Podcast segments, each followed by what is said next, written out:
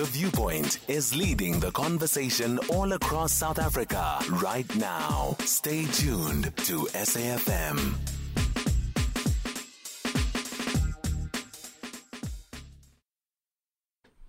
21, 20, 40 minutes left of this conversation. Three conversations to be had. Well, the math is pretty simple 20 minutes, 20 minutes, 20 minutes. High level stuff, high level stuff of very important conversation, and one that is as personal as they come to me.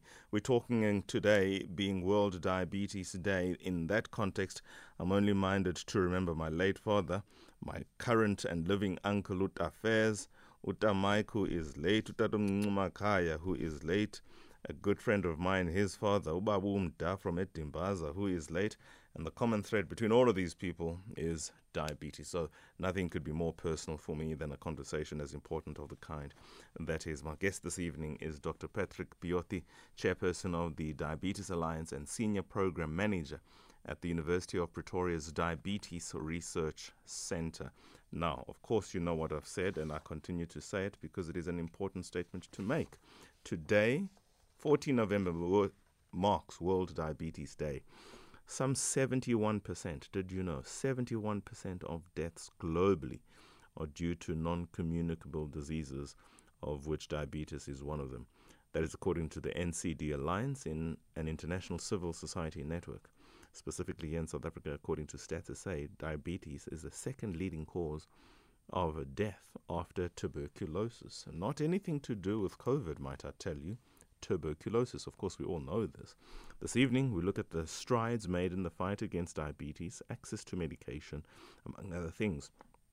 We talk about the University of Pretoria's Diabetes Research Center's Diabetes, Diabetes Summit that discussed the implementation of the 90, 60, 50 targets for diabetes and hypertension. Of course, the goal is to ensure that 90% of all people over 18 years of age who have diabetes or hypertension are diagnosed. 60% of people who are diagnosed then receive intervention, and 50% of the people receiving intervention indeed is controlled. Dr. Patrick Piotie, thank you so much for joining us. Welcome to SFM. It's a pleasure to have you here. It's my first time talking to you. Yeah, diabetes, it is something rather very serious. Biggest killer in the country only after TB. So this is not something we should ignore, not in the least. Yes, uh, thank you, Songezo, and good evening to you and to your listeners. Indeed, um, I would describe the situation as having H uh, crisis proportions. As you say, is the number two killer after uh, tuberculosis. But when you zoom closely, you will realize that diabetes is actually the number one killer among women. So a woman living in South Africa has more chances of dying of diabetes than any other any other thing. And uh, recently, also, the Statistics South Africa has released some statistics that also really are concerning. Is that over the past 10 years, the number of deaths due to diabetes have doubled.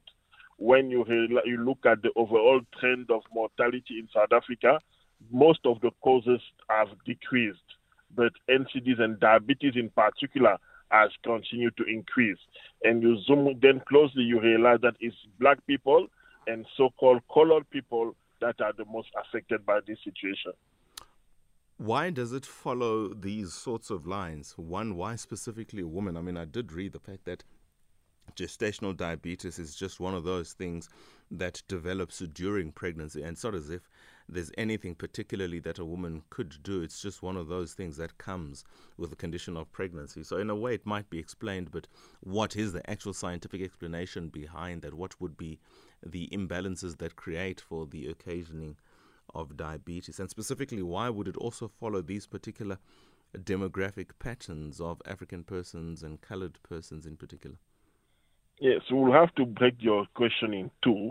Mm. Uh, when it comes to the reason or the factors contributing to the woman being the most affected, you will realize that in South Africa, uh, when we talk of obesity and overweight, uh, it is estimated, if I have my number correct, that almost more than half of the female population is obese or overweight. So that is already a big contributor. Mm. And then you look at the type of society where you live in, where exercising and, and, and, and, and, and, and living an active lifestyle is not quite uh, there yet when it comes to the female population. But this also has uh, some some reasons. For example, imagine somebody who is in Soweto, a young lady. She has been working the whole day. She comes home at seven. Are you expecting her to go for a jog after dark? And when we know this, the level of and security that we have, so there are various societal, environmental, and also biologic biological factors. You mentioned uh, uh, diabetes uh, in pregnancy. That is a factor because uh, some of the women who have diabetes in pregnancy might develop type 2 diabetes later on in life. So it's really a complex and multifactorial uh, uh, situation here that contribute to women being most most affected. But now, when you look at those cause of those those the situation, the high increase of death among black and and and and and and, and, and colored, you remember that because of the past and the the the the the, the, the, the disadvantage inequities that we have in the South African societies, black people and colored are the one who have less access to quality care. So that is also a contributor. And some of them don't have access to proper education. You know that with diabetes, education of the patient is very critical, and the quality of care that you receive is also critical. So if you, you are disadvantaged in that sense, definitely your outcome will not be uh, uh, uh, uh positive.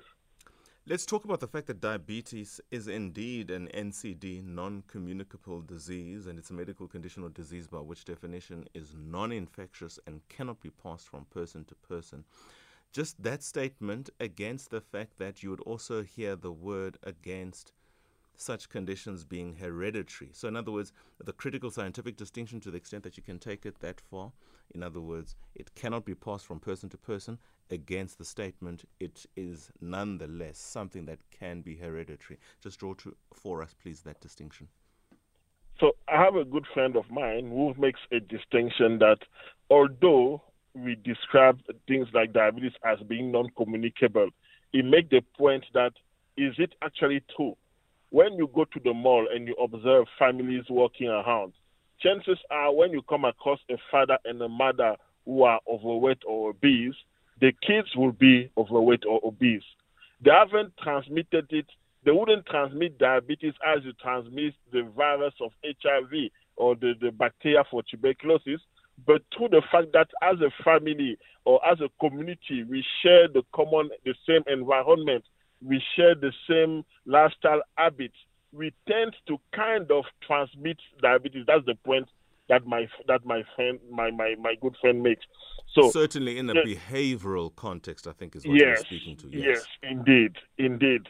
So that because when you have that change of mind, it makes your approach to, to prevention different. Mm. You realize that you need to not only approach it by the adults but also the, the, the, the kids because now we realize that even children at a younger age are developing type 2 diabetes, which was not the, the case before. So, as you mentioned, the behavioral aspect of it. So, when we talk of, of family history in, in, in diabetes, you, you clearly describe in your introduction how you realize that in your family, a lot of uncles, parents, and have been affected. Mm. There is a, it, there hasn't been a clear genetic link, but when there's a family presence of family history, it's an additional factor. Maybe it's because of the behavioral aspect of, of, of diabetes. That's an important point to make. Now, let's distinguish between the types of diabetes that exist. One would obviously hear type 1 mm-hmm. and type 2, and I've obviously made reference to the fact that gestational diabetes leads, generally speaking, women to get type 2 diabetes.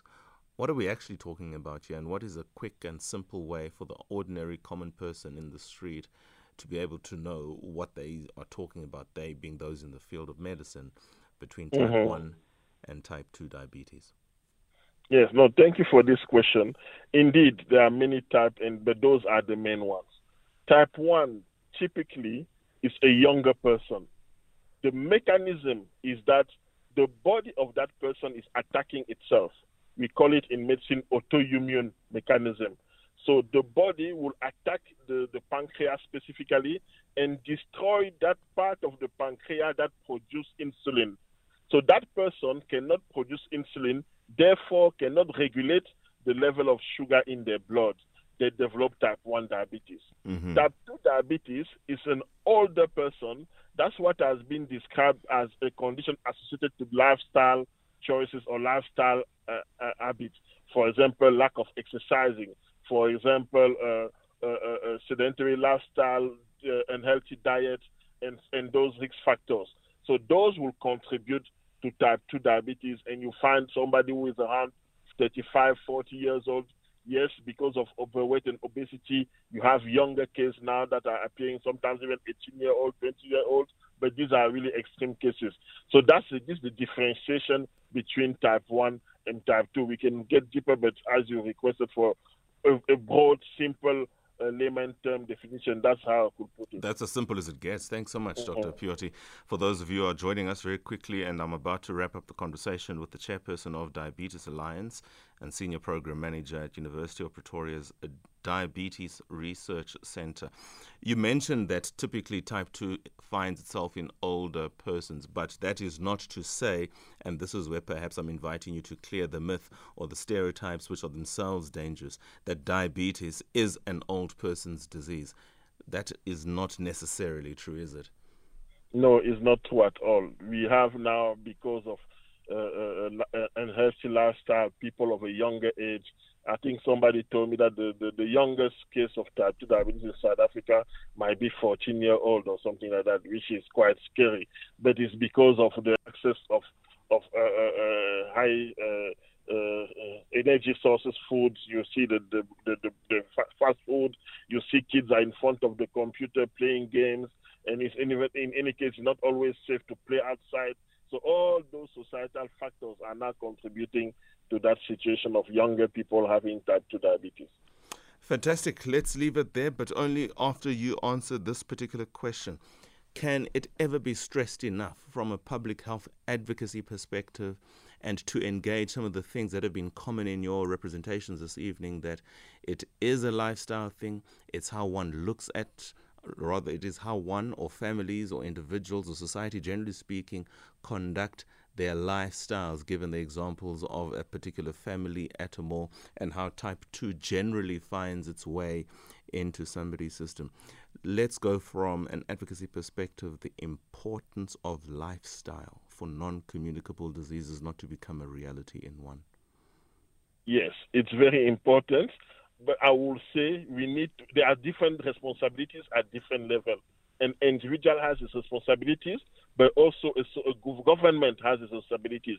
We need to create an, an environment that that is in favor of people adopting healthy lifestyle. We need to to make healthy food options more accessible. You need to have a safe environment where people can exercise and have access to maybe public gyms and those kind of things because any, it's not everybody who can afford to pay a subscription to access to a gym. So we have responsibilities as individual, but society has a responsibility, the government has its responsibility, so that all together we can live healthy lifestyles.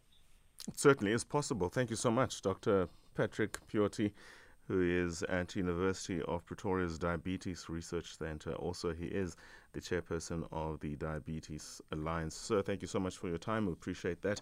That was the good doctor talking to us on this very important day, and a very important day just for us to know. 14th November marks World Diabetes Day. 21:33 is the time. Two more conversations to go.